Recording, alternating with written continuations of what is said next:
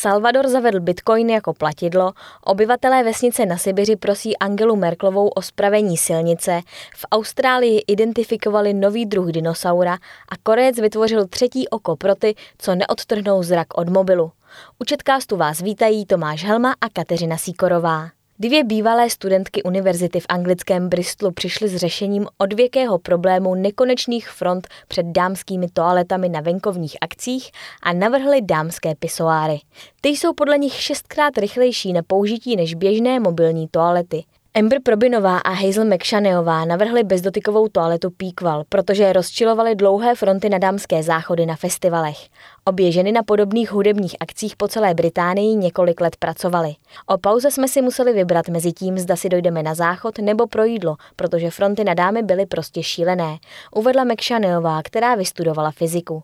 Takže pro náš magisterský projekt jsme měli vyřešit nějaký problém z denního života a hned jsme věděli, co uděláme, dodává McShaneová, která společně se svou kolegyní kvůli projektu oslovila přes 2000 žen z Bristolu. Nejsou v tom žádné trichtýře a je to napůl soukromé, nevidíte nic od pasu dolů. Uvádí McShaneová k vynálezu, jehož prototyp nechají autorky tento víkend otestovat na bristolské venkovní akci. Je to ve skutečnosti adaptace tureckého záchodu, ale říkáme tomu piedestal, dodal McShaneová, podle které se design lehce vyvýšené toalety podobá lodi, aby se zmírnila možnost nechtěného vyšplíchnutí. Odvěký problém s dlouhými frontami na toaletu stojí podle antropoložky Probinové ženy hodiny života. Nejdřív se na dámské pisoáry podíváte a možná si pomyslíte, tím si nejsem jistá, ale po pár drincích a po 15-minutovém čekání ve frontě vám tahle možnost bude připadat podstatně přitažlivější, dodává Probinová.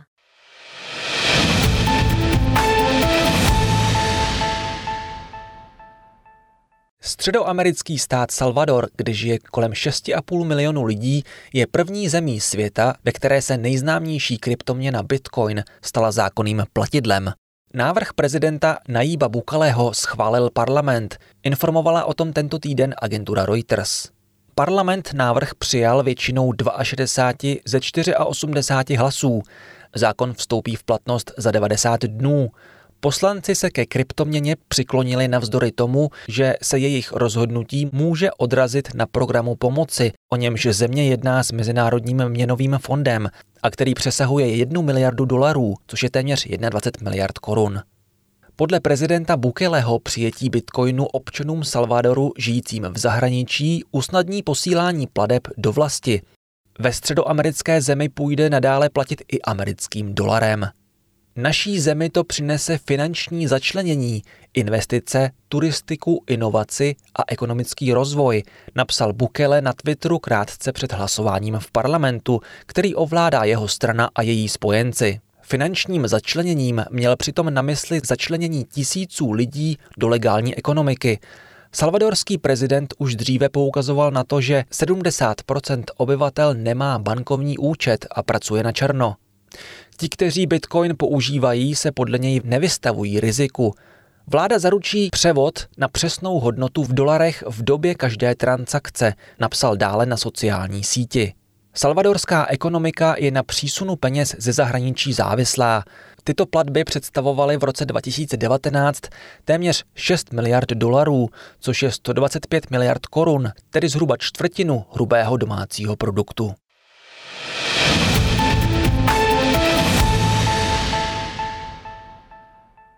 Australští vědci potvrdili nález nového druhu dinosaura, který patří mezi největší na světě. Kostra zvířete dosahujícího v kyčlích výšky až 6,5 metru a délky až 30 metrů byla objevena na farmě ve státě Queensland. Podle paleontologů se jedná o největší dosud známý druh dinosaura na australském kontinentu. Titanosaurus, který dostal latinský název Australotitan cooperensis, byl dlouhý jako basketbalové hřiště a vysoký jako dvoupatrový dům, uvedli vědci. Pozůstatky zvířete se našly v roce 2006 a vědci od té doby pracovali na jeho identifikaci. Abychom se ujistili, že je Australotitan nový druh, museli jsme porovnat jeho kosti s kostmi jiných druhů z Queenslandu a z celého světa, prohlásil paleontolog z Queenslandského muzea. Na základě srovnání velikosti končetin patří tento nový druh titanosaura mezi pět největších na světě. Uvedla Robin McKenzieová, která společně se svým manželem Stuartem kosti na rodinné farmě našla a později založila v nedalekém městě Eromanga přírodovědné muzeum, kde byl nález vystaven. Do názvu sauropodního dinosaura se dostala i řeka Cooper protékající oblastí objevu. Sauropodní dinosauři žili v období křídy a živili se rostlinnou stravou. Měli malou hlavu, velmi dlouhý krk, dlouhý ocas a silné nohy. Nový druh Australotitan cooperensis žil před 92 miliony let, tedy v době, kdy byla Austrálie spojená s Antarktidou, napsali ve své studii australští vědci. Vědci očekávají, že by v regionu mohly být objeveny ještě větší exempláře dinosaurů, vzhledem k tomu, že bíložraví sauropodi byly většinou kořistí obřích masožravých teropodů.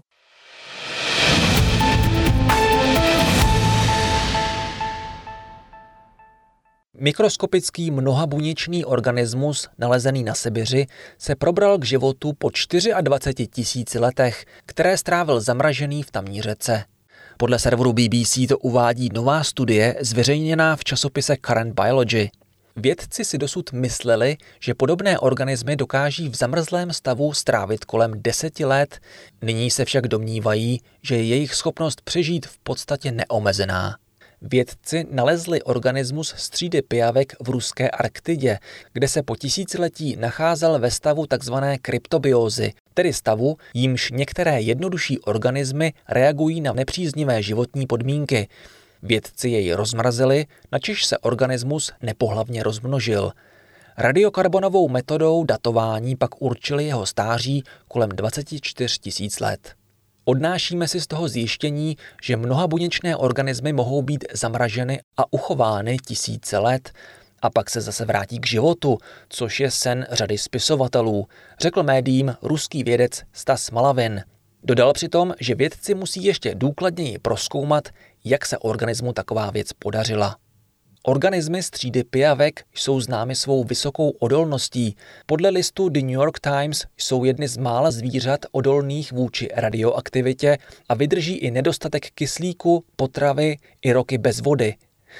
Podobnou schopnost ožít po tisíci letech zamrazení podle BBC v minulosti prokázaly i další mnohabuněčné organismy, i některé květiny.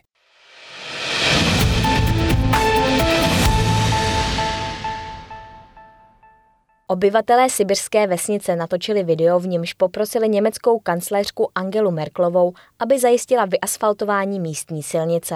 Na záznamu vysvětlili, že se již obrátili na nejrůznější ruské úřady, ty jim však nevyhověli a uvedli, že jejich vesnice na přelomu 19. a 20. století založili ruští Němci. Lidé ve vesnici upřesnili, že na Merklovou se rozhodli obrátit z čirého zoufalství, protože hlavní ulice je v určitých obdobích roku téměř nesízdná a neschůdná. Vážená Angelo Merklová, dnes se na vás obracají obyvatelé vesnice Verchní Karbuš s prozbou o pomoc ohledně spravení ulice Dimitrie Michajloviče Karbiševa. Zní úvodní věta videozáznamu, který zveřejnil server Rádia Svobodná Evropa. Vždyť vaše vláda pomáhá druhým státům, říká z nadějí v hlase iniciátorka žádosti a představitelka vesnice Irina Drozdovová. Ta také zdůrazňuje, že mnoho lidí ve vsi má německé kořeny. Teď v suchém počasí je jízda po cestě jak po valše. Máte pocit, že každou chvíli budete mít otřes mozku. A když je bláto, tak zase zapadávají auta, upřesnila Drozdovová. Jsme staří lidé, sotva chodíme. Když je jaro nebo podzim, nemůžeme v té přečce ani do obchodu. Sdělila reportérům Natajla Šlipertová, jedna z obyvatelek vesnice, podle níž je prozba k Merklové správným krokem. Na Angelu Merklovou se obracíme ze zoufalství a kvůli bezvýchodnosti situace. Přidal se Sergej Bajgačev, další obyvatel vsi. Bajgačev upřesnil, že dospělí musí kvůli blátu často nosit děti na zádech. Zároveň vyjádřil rozhořčení nad tím, že vesnice nemá jedinou vyasfaltovanou silnici, přestože leží jen pár kilometrů od Omsku a na vlastní oči viděl, že jinde ve stejném regionu jsou silnice vyasfaltované.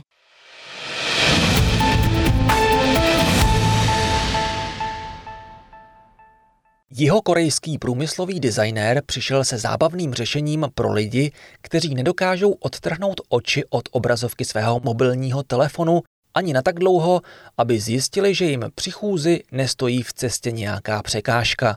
28-letý Pen Kmin Wook vyvinul robotickou oční bulvu, kterou nazval třetí oko. ta může všechny uživatele posedlé displejem mobilního telefonu na cestách ochránit před úrazem. Zařízení otevře své průhledné oční víčko vždy, když zjistí, že uživatel sklonil hlavu, aby se podíval na svůj chytrý telefon. Když se pak uživatel přiblíží na metr až dva k překážce, přístroj vydá zvukový signál, aby ho upozornil na blížící se nebezpečí. Takto vypadá budoucnost lidstva se třema očima, řekl Peng. Vzhledem k tomu, že nemůžeme odtrhnout oči od chytrých telefonů, bude další oko v budoucnosti nutné, dodal. Peng uvedl, že jeho třetí oko má být varováním, nikoli skutečným řešením pro závislé na chytrých telefonech, kteří nedávají pozor kam jdou. Doufám, že díky tomuto satirickému řešení si lidé uvědomí závažnost závislosti na svém přístroji a zamyslí se nad sebou, řekl Peng. A to je z aktuálního četkástu vše, nashledanou za týden.